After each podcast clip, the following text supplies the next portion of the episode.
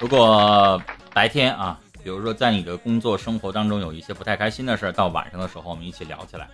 嗯，在陈峰这一小时的时间当中啊，这个大家可以聊什么呢？来，七宝记住几个，来捣鼓捣鼓。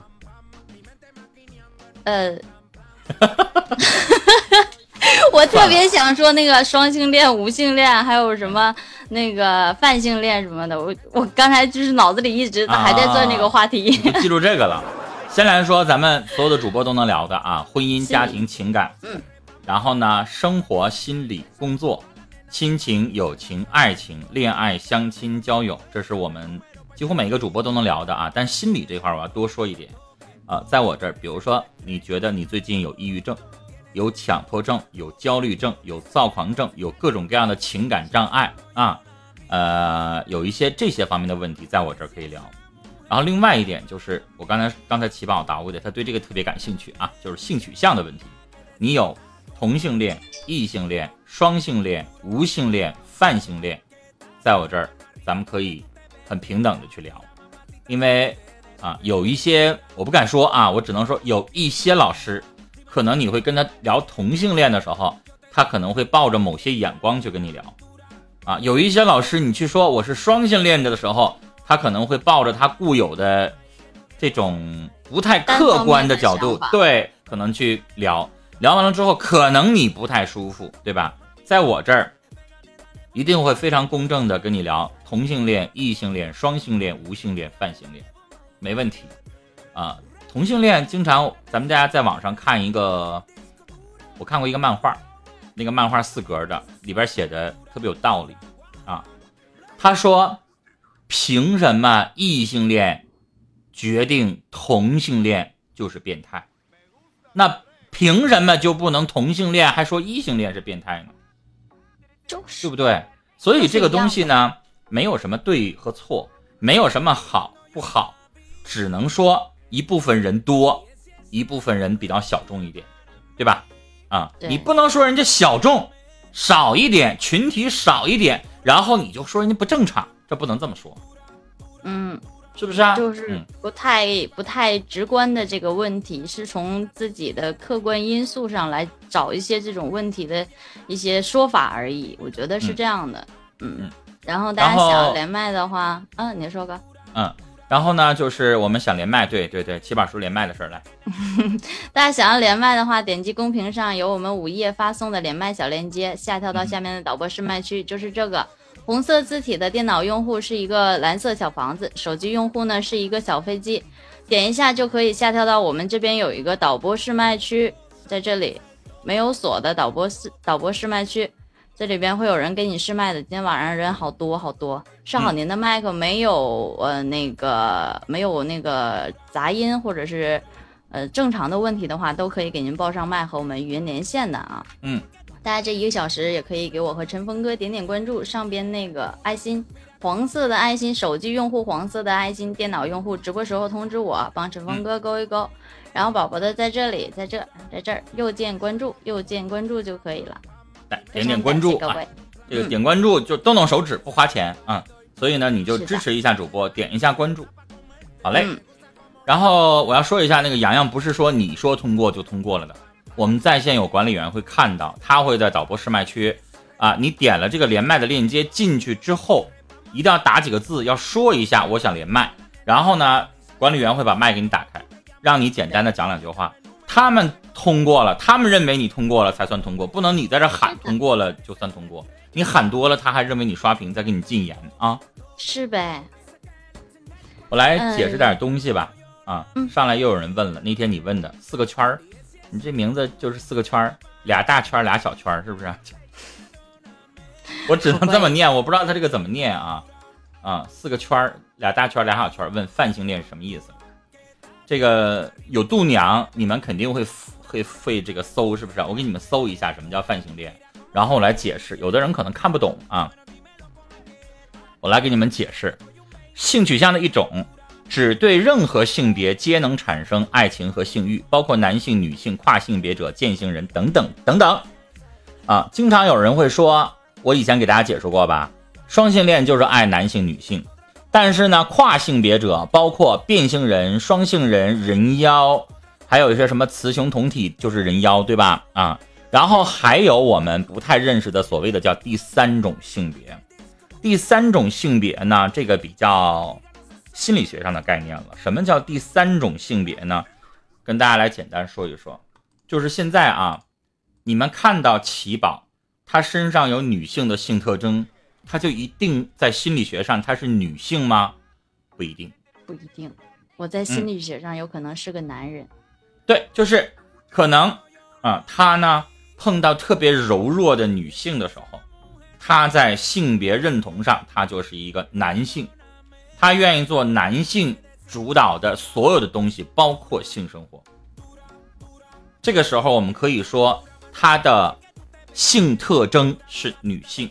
性心理是男性，这种我们不能简单的说他就是女性，明白了吗？啊，有一些男性三种性对，有一些男性他明显有男性的性特征，但是无论从打扮上来说，还是他自己心理认同上来说，还是什么，女性化，她就是女性，有没有那样的？有吧？有，啊，她自己都认为她是个女的。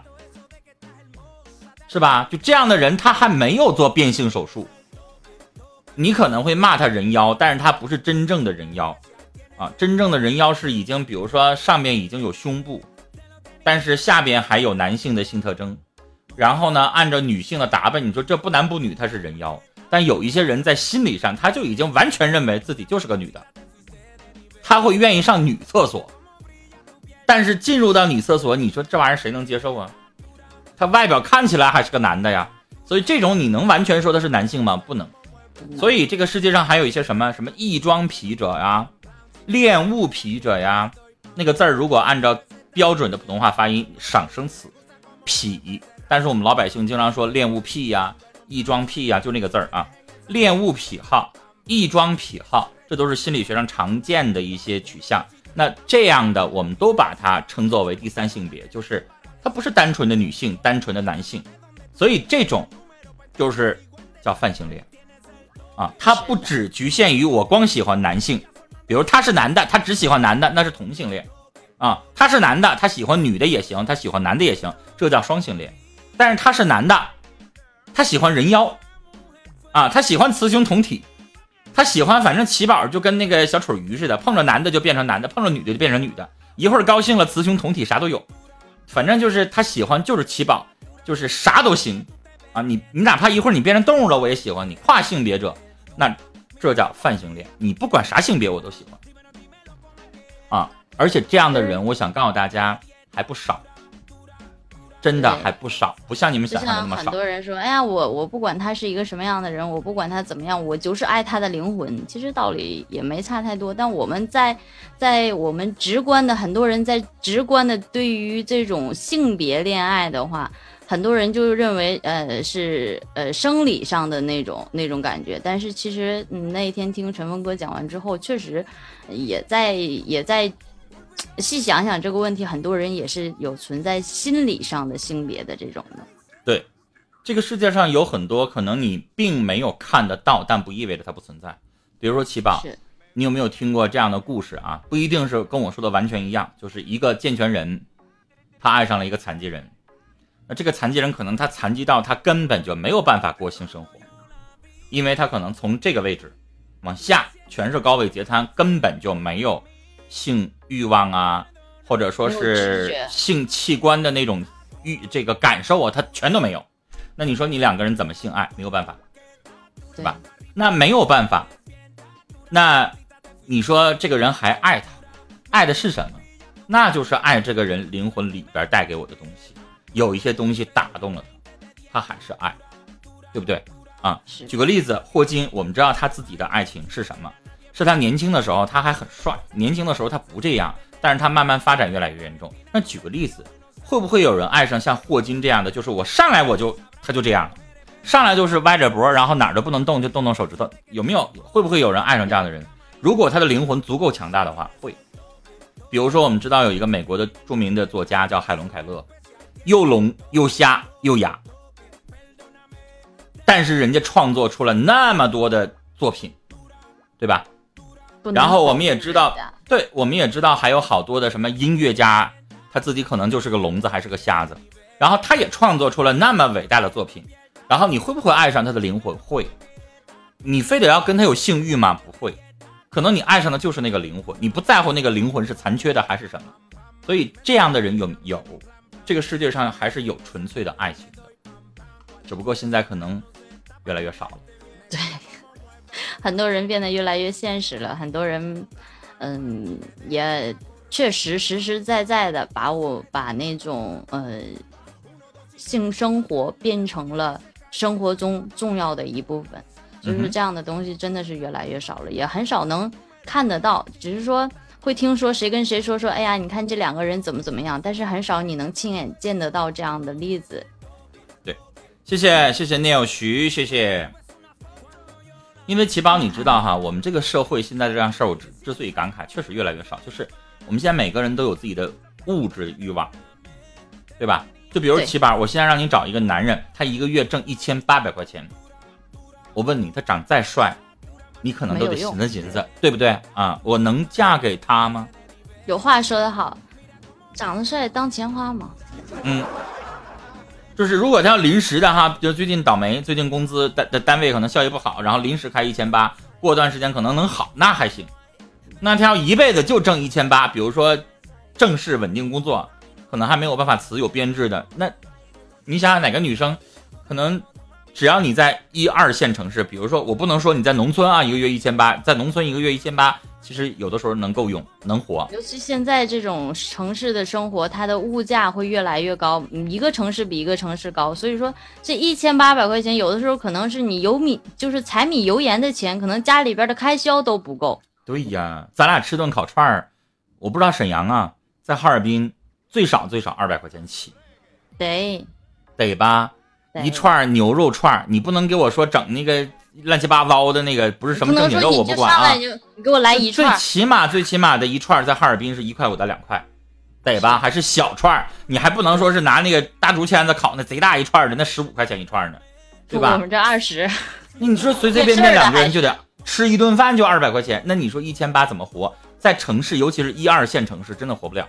但是在农村可以，农村那自己院里边随便茄豆角、瓜啥都有。对，那个真能活。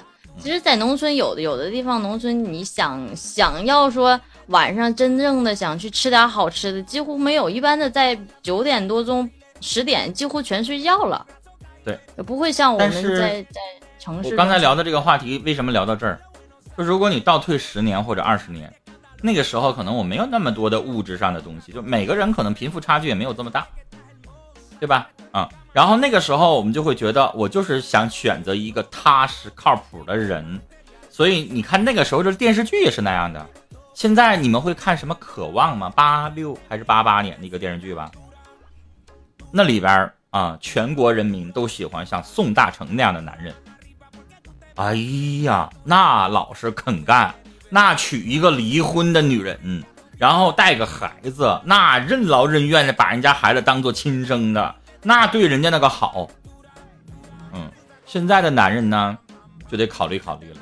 你带个男孩，对不起，不行。啊，你要带个十岁以里的小姑娘呢，我可以考虑。啊，你上来让我帮你还贷款，那不行，那扯淡啊！你让我帮你交劳保不行，对，啊，就是啥呢？房子的这种的，哎，就是反正你不能有负担，我也不能有负担。就现代人找对象最简单一句话，就七宝，你现在生活水平是八十分儿，让你找个男的，然后你跟他在一起过日子，你的生活水平变成六十分儿，你干吗？那就七宝是有一句就说了，那我有病啊，我凭啥呀？对不对？对，就是有一句话说说人往穷，就是穷往富了过好过，嗯但是富往穷了回，真的是有有些人的心理承受能力是真的是承受不了的这种东西。好，嗯，爵士说，哎，咋我就干过呢？那你傻呗。他确实就年少的时候啊，咱们肯定傻过，这个我承认。我刚刚上上这个直播前啊，就往家走的路上吃了点烤串儿啊，然后往家回的路上，然后回答一个问题，就是就是老有人问我各种问题啊，回答一个问题就是这个人就说，他年轻的时候做了一件事儿，他现在可能也没多大吧，结婚才三四年，就是冒着天下之大不韪，家人、父母亲朋好友所有人都不同意，你猜他咋的了呢？他跟一个残疾人私奔了，私奔完了之后，他以为他跟父母断绝了关系。然后私奔了，啊，跟这个男的怀了孕了，她以为说那是不是婆家得把她供起来像宝一样的呢？但是万万没想到，她回答她坐月子，她老婆婆连个鸡蛋都没给她煮，鸡蛋十块钱能买一兜子，连个鸡蛋都没给她煮，啊，老婆婆进了这个家门没给托她一毛钱。一直嫌弃他，你知道看到这儿我就觉得有点来气。你说你儿子，我不是说残疾人不好啊，但是这话我得先说在这儿。你说你儿子本来就残疾了，你找个对象还是个健全人，跟你私奔，你还不得当宝似的？你说私奔是啥？你知道吗？七宝，私奔就是这小姑娘不可能要彩礼了，对不对？对，私奔就是跟这男的，就是基本上啥也没有，两个人就结了，就过上了。这叫私奔，就裸婚，啥也没有。你说你儿子捡多大个便宜？还不如裸婚呢。裸婚，人家女方父母母亲在家里边，女方在家里边还会有一点什么经济的支援呢，或者是说还有一点什么呃帮助啊。咱不说一定要经济的，但是还还会说母亲啊、父亲啊都会关心的这样的，还不如裸婚呢。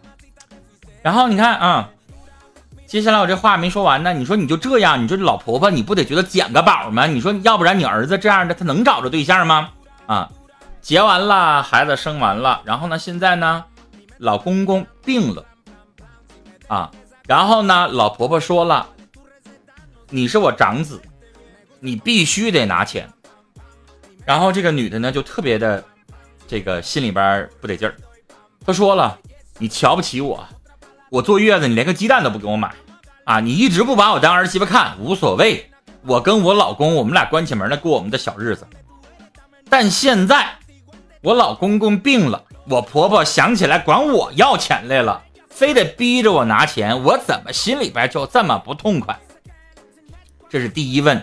他的第二问说：“我老公啊，就是个妈宝男，什么都听他妈的。我老公今天把我打了，说。”如果你不给我爸拿钱，我就休了你，跟你离婚。你说，你说这个女士，哎，你听完了之后，你你都哭笑不得。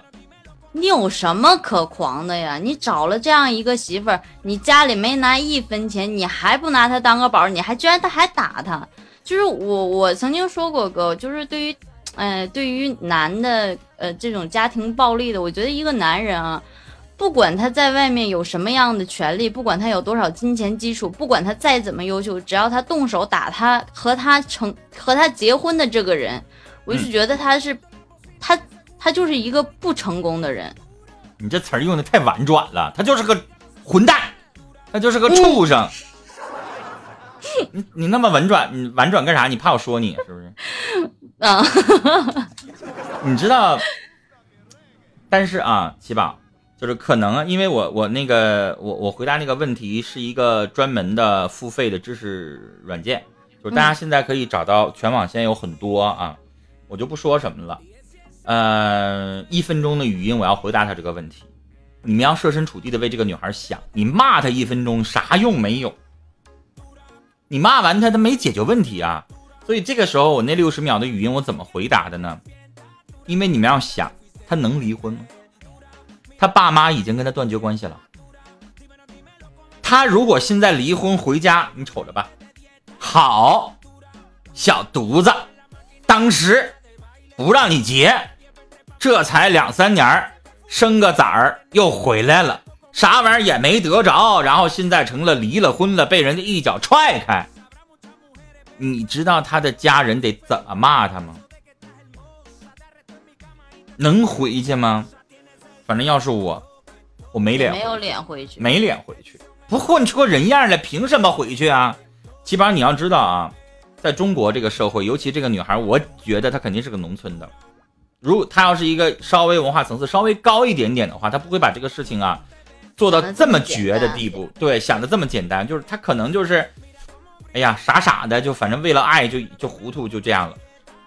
而且她爸爸妈妈如果要是有一点教育文化程度的话，也不会就这么简单的去处理。所以我就说他没脸回到那个家。而且齐班，你要知道，在有一些地区，文化程度不是很高的家庭，他认为这个媳儿姑娘嫁出去了就是泼出去的水。你回来，你给我风风光光的，你带东西带着什么那行？你回来，你带个孩子，你带个拖油瓶，然后你又回娘家住来了，你又回娘家吃来了。对不起，有一些爸妈就会给你冷嘲热讽。爸妈稍微善良一点，不冷嘲热讽。我告诉你，七大姑八大姨回来之后，就会指着你脊梁骨骂你。都真的心里承受不了，对，就是所以不能回去，不能回去，他怎么离开这个家呢？孩子小，一岁多，老公残疾人，他需要撑这个家，他需要一个人主心骨把这个家经营下去。如果就这么散了，之前跟父母断绝关系，跟所有的亲朋好友断绝关系，冒着天下之大不韪，你做的所有的含辛茹苦的事儿，全都白费了。所以你知道，我我怎么劝的啊？我不知道那个女孩听完了之后能不能理解我说的话。我说女孩，从这个男人的角度，他打了你，你可以骂他，但是你冷静下来想一想，人家爹现在等着钱去救命，他是家里的长子，如果你手头有钱，这个钱能不拿吗？对吧？就这个话，你要冷静下来。起码，如果你父亲病了，你家里有钱，你老公就不让你拿，你咋跟他把这个坎儿过去？是不是？对。所以我劝那个女士，两口子还要在一起过日子。对，钱得拿，但拿完了之后，话得让你老公明白。老公，这钱我拿了，我不看僧面看佛面，那是你爹要救命。我不能眼睁睁在这瞅着，我得拿，但拿完了之后，你心里边得有杆秤。一，你不能啥玩意儿都听你妈的，我是你媳妇儿，我为了你做了这么多，你心里边有没有？二，我坐月子连个鸡蛋都不给我煮，你妈对我是怎么的刻薄，你看见了吧？啊，这次我情至意尽了吧？我该做的做了吧？你妈给我个好不？你妈不给我好无所谓，我不跟你妈过日子。你呢？再以后我跟你妈如果有一些问题，你应该站在哪个正好里？你应该怎么做？这话得递过去，要不然有些妈宝男呢，他想不明白那个事儿。必须得这样，真的是这种，要不然说说有的时候这种哎妈宝男的男人，在这个家里面一定要。要分开来就是过日子这种，千万不要就是在一起，否则你一旦遇见一个稍微事儿一点儿的婆婆，可能这个儿媳妇你再怎么做，你有多少好都不行。毕竟儿媳妇不是亲生的，所谓一百个好，一个不好就换不回来，真的就是这样子。杜龙说，金峰有女儿私奔回家，金峰会原完全原谅他的。那你有仔细听我？对呀，你有仔细说我听我刚才怎么说的吗？我说那个父母很善良，可能会原谅，但是别忘了，任何的家族群当中还有七大姑八大姨。我说了，七大姑八大姨说回说话的时候都会连呲带讽的，我是这么说的。你有仔细听了吗？千万不要在这断章取义。我们有录音的，我们有录像的，你看回放我怎么说的。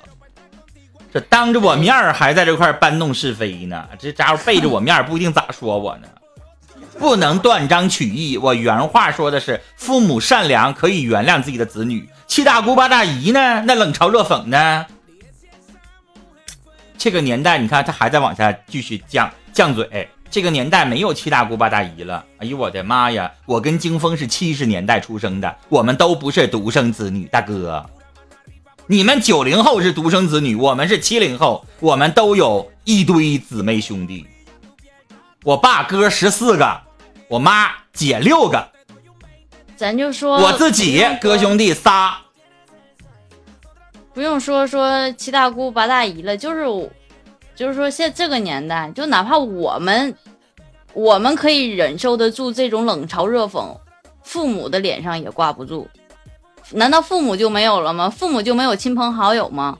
父母身边就没有别的人吗？你可以自己没有朋友，没有呃，没有那个闺蜜，没有什么好哥们儿，但是父母就没有吗？都说就是有一些人吧，就叫人言可畏，就这四个字。对，刚才贾贾神说了，没有七大姑八大姨没关系，有隔壁老王，还有同小区大妈。哎呀妈！你知道七八，我就给你讲一件事儿哈，我不四十好几了，然后没结婚嘛，然后我这不是电视节目、这个广播节目都是给人家找对象嘛，然后有一次哈，我忘了，反正就挺尴尬的，手里边可能拿着什么东西，在小区里边，然后男主持人他不像女的，你知道，七宝你理解，就你们女主持人基本上就那个眼毛好几层，你那眼毛一卸下来，平时不上妆，你就抹点什么乳液，那可能真的就认不出来你，你承认吗？就是普通的，太普通的一个。对，就是可能有一些女主持人就她不上妆，你真认不出来她。就你们那三层眼睫毛一摘了，我们有的时候就就认不出来。男的再怎么地的，他还是能认出来，对吧？你咋捯饬我能化的多艳丽的妆，你能认不出来我呀？在小区里边，一个大妈，就是喊了我一声，一开始不敢认啊，可能是喊了我一声，然后我一回头啊，大妈就马上过来了，拉着我的手说：“凤儿啊，你这孩子呀，可，讲道理了。哎呀，听了你那么多年节目，你说可好了。你鼓秋半夜的时候我就听啊。哎，现在电视上我终于知道你长啥样了，孩子呀，你那么好，你跟大妈说你有啥毛病呗，大妈帮你治呗。啊，你咋不急？你你你是不是有啥毛病啊？给但是我想。知道，我想知道哥你是怎么回答的？面对的是一个大妈，她是一个年龄比你大的人，你是怎么回都答瞅着得有七十岁。这么尴尬的问题？那咋整？就是我也不忍心骗她或者啥，反正就就特别简单的一句话：大妈，我是不是没有对象，是不想结，您就别操心了啊。只能就这这这这拉倒得了呗，你跟他你还能说出啥来？就是赶上我这种的，就是我要是像七十岁那个大妈那种的，我就得紧接着问：那你到底是啥病啊？还得问所以你知道我说啥？这这不是我七大姑八大姨，也不是我隔壁邻居，就是一个你在街上碰到一大妈，她都议论你呢。那还用还用七大姑八大姨吗？哎呀妈呀！哎呀妈！你看隔壁那家七宝，哎呀妈！当年啊跟个残疾人就私奔了，这家生个玩意儿，然后回来了。哎呀我天哪！这是哎呀这啥闺女？这不把他爸妈气吐血呀？这啥玩意儿？你看当年你就是说的就不听，你瞅，你看没好吧？活该呀！一定会说的。有什么什么？哎呀，不听老人不听老人言，吃亏在眼前。这些话，你老一辈的话就都来了。你说吧，你你说话说的硬气点，人是个大妈，你没法说是比你年龄大的。你说你不说吧，你听着是真生气，那没有办法。所以说这个时候，我刚才的劝的方式是，我没有劝他一定要跟他老婆婆对着干，也没有劝他离婚，也没有劝他什么，咱们要劝他讲事理，因为这件事情，老公公住院，那岁数大的人，对不起，任何一次住院都是有危险的，这个钱无论如何应该拿确，实是应该拿的。对，但是你心里边肯定不平衡，不平衡自己慢慢让你老公把这个理儿掰正了就行了啊。但是在这个时候去反抗你婆婆，这个时机这个点不对，不能用这样的方式。就举个例子啊，比如说齐宝害过我，背后传我瞎话，背后捅过我刀子，影响了我升迁，影响了我赚钱，影响了我什么什么什么什么什么。但是齐宝现在被人捅了一刀，就在我旁边倒在血泊里，我绕过去走，有点不合常理，就就是毕竟我还捅了了你刀子呢。咋地，他也是个人命啊，是不是？他也是条命啊，咋地的？你你你是不是打个幺二零吧？是吧 所以在这个时候，你亲人，你说你有钱你不给拿，不是那么回事儿。而且还是直进的儿媳妇儿，确实是该这样子。